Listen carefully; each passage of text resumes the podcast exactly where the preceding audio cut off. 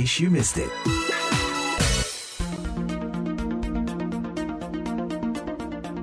Hai, bertemu lagi dengan saya Made Yoni dalam In Case You Missed It, V O A Washington D C. Kebiri kimia belakangan kembali mencuat setelah Presiden Jokowi tujuh Desember lalu menandatangani Peraturan Pemerintah nomor tujuh puluh tentang tata cara pelaksanaan tindakan kebiri kimia, pemasangan alat pendeteksi elektronik, rehabilitasi, dan pengumuman identitas pelaku kekerasan seksual terhadap anak. Pro dan kontra, terutama terkait kebiri kimia, terus muncul dari organisasi-organisasi medis dan non-medis. Kita akan berbincang-bincang dengan pakar kandungan dan seks terkenal Indonesia, dokter Boyke Dian Nugraha, mengenai isu ini. dokter Boyke, kita sudah banyak membaca belakangan ini mengenai kebiri kimia. Bagaimana kebiri kimia menurut dokter? Kalau menurut pendapat saya sih, kebiri kimia kan reversible ya. Jadi kebiri itu ada dua macam. Kebiri yang physically diangkat testis daripada pria tersebut, jadi itu irreversible ya, atau ditekan hormon testosteronnya dengan memberikan hormon wanita, biasanya deoksiprogesteron, yaitu akibatnya testosteronnya akan rendah sekali. Akibat daripada testosteron yang rendah itu pada laki-laki, bulu-bulu akan rontok, gairah seksnya menghilang, kemudian tubuhnya menggemuk, otot-ototnya menjadi lemah. Yang kita takutkan adalah otot jantung, otot paru-paru, pernafasan juga menjadi lemah. Laki-laki itu menjadi enuh, enuh itu menjadi apa ya, menjadi gemuk, kemudian menjadi seperti penjaga-penjaga harem di dulu di negara-negara Timur Tengah ataupun di Roma-Roma zaman dahulu, laki-laki yang dikebiri. Masalahnya adalah, yang sekarang menjadi kontroversi adalah banyak dokter-dokter yang tidak setuju. Kenapa tidak setuju, dokter? Ya jelas, karena di dalam etik kedokteran, dokter itu tidak boleh memperparah penyakit seseorang. Seorang yang pemerkosa kan sudah kelainan jiwa, kok kita perparah penyakit fisiknya. Tetapi kita juga harus ingat, dengan memberikan kebiri, itu juga agresivitas si laki-laki itu kan hilang, menurun. Nah, pada saat lagi menurun ini, misalnya bisa dilakukan terapi-terapi dengan psikiater, ya, untuk mengurangi keinginan-keinginan ataupun melupakan hal-hal trauma-trauma yang mengakibatkan agresivitas sehingga dia itu memperkosa ataupun menjadi predator seksual. Dari sisi kesehatan, apakah ada batasan usia yang rentan dikenai uh, kebiri ini, dokter? Ya, biasanya sih mereka-mereka yang sudah tentunya sudah puber, ya, ataupun sudah uh, tidak memasuki penjara anak-anak tujuh belas tahun ke atas. Itu bisa dilakukan sanksi seperti itu. Tapi kita tidak perlu takut juga karena sifatnya reversible. Artinya, kalau sudah disuntikan itu kemudian dia menurun, kemudian dia mendapatkan psikoterapi, ada perbaikan-perbaikan, maka tidak usah disuntik lagi. Dia perlahan-lahan juga akan kembali. Tetap saja, tetap saja para dokter masih belum sepakat sebenarnya. Karena apa? Karena ya kita menambah penyakit lagi. Gitu.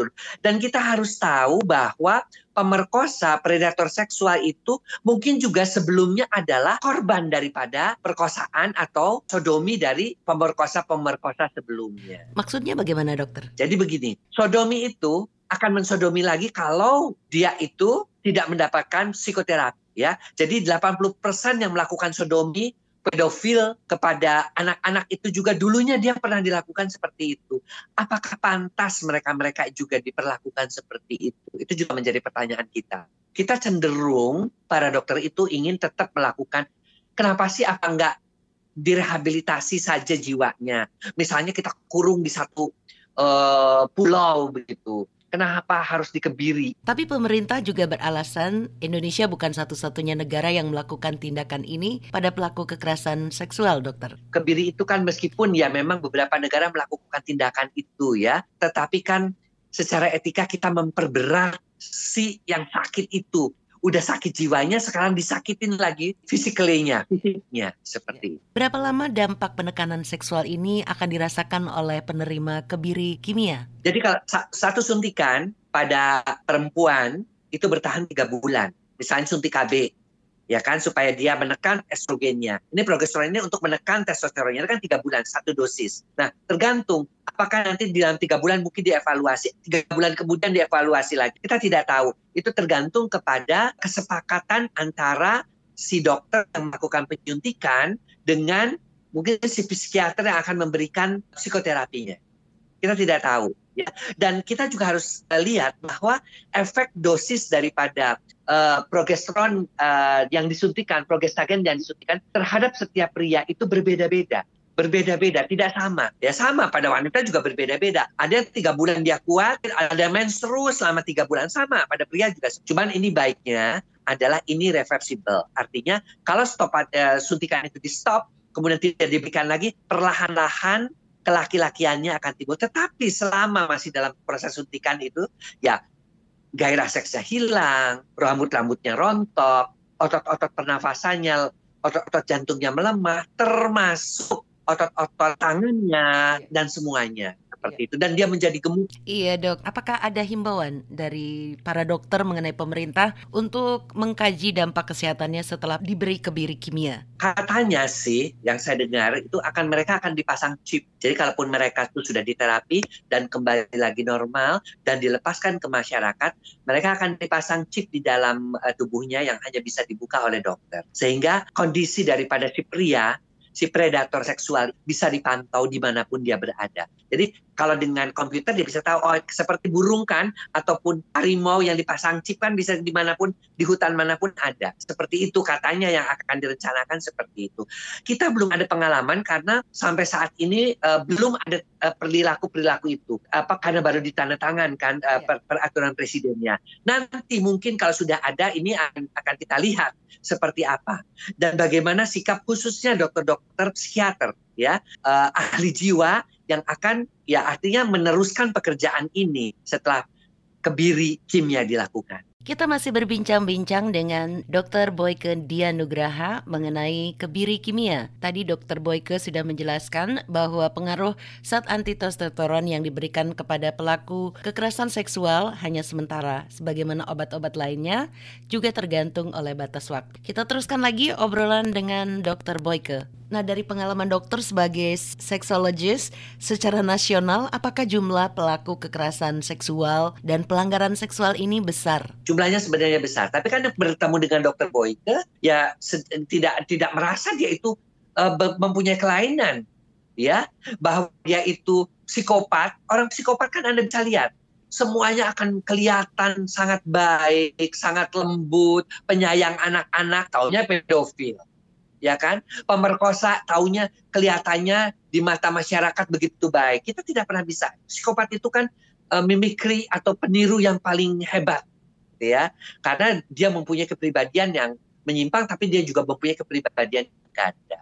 Jadi kalau saya melihat, ya, yang pernah datang ke saya itu paling ya mereka-mereka yang mungkin tertangkap karena penyimpangan seksual yang seperti pernah ditampak apa, di e, hampir dikeroyok karena dia itu exhibitionism, sering mempertontonkan alat kelamin di keramaian, atau dia ke, ke, uh, kepergok uh, fetis, dia mencuri celana dalam di asrama wanita. Ya itu mungkin masih bisa berobat ke dokter. Tapi hal yang pemerkosa mana ada dia datang dokter, saya ini kok punya kepengen untuk memperkosa, nggak ada. Saya uh, beberapa ada sadis masokis, ada. Itu pun kepergok karena ketika dokter melihat ada bekas sundutan rokok di sekitar daerah kemaluannya, dokter tanya, baru dia sambil menangis bercerita bahwa suaminya itu sadis uh, dan dianya masokis, seperti itu.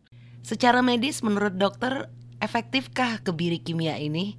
Saya lebih percaya kepada terapi kejiwaan. Saya lebih percaya karena kan yang sakit itu kan jiwa, yang mesti diterapi jiwanya.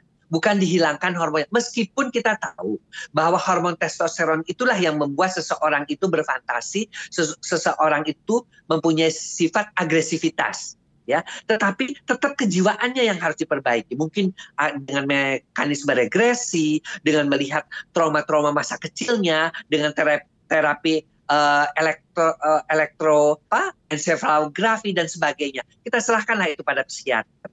Ya, saya tidak tahu apakah dia akan mencoba dulu terapi-terapi seperti ini baru dikebiri, ataukah langsung dikebiri sambil dikebiri menunggu hasilnya e, beberapa bulan. Ketika dia sudah tenang, dia akan dilakukan psikoterapi. Itu belum ada kesepakatan karena baru ditandatangan peraturan.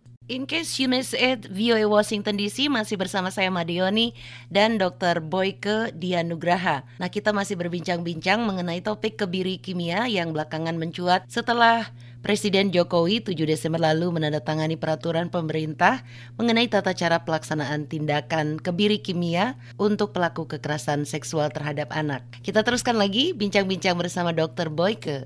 Lantas bagaimana dengan batas terlama kebiri kimia ini, dokter? Apakah ada jangka waktu maksimum yang aman bagi kesehatan? Karena reaksi setiap uh, laki-laki yang menerima hormon perempuan itu berbeda-beda.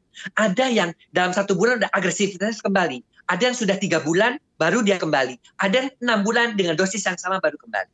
Jadi betul-betul tindakan kebiri ini harus harus hati-hati sekali. Apakah saya juga tidak tahu.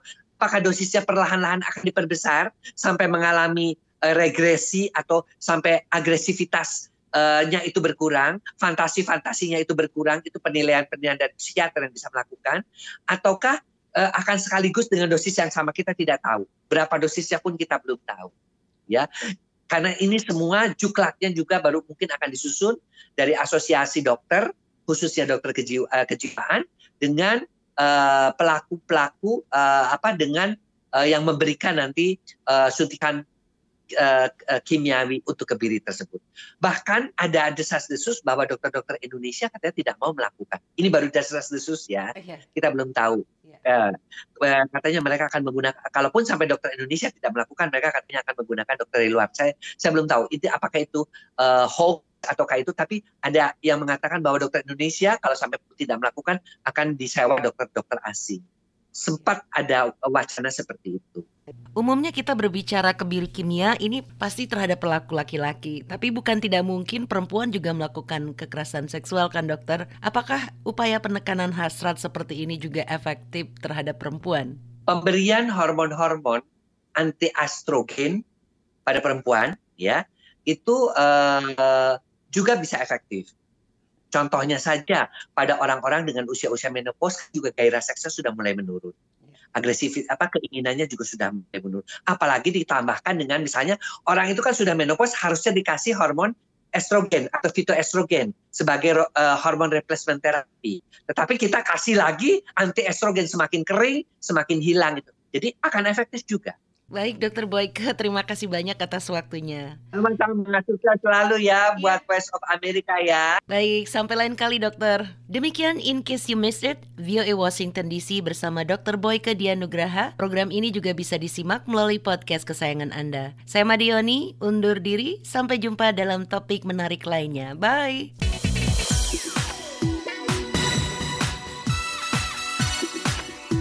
In Case You Missed It.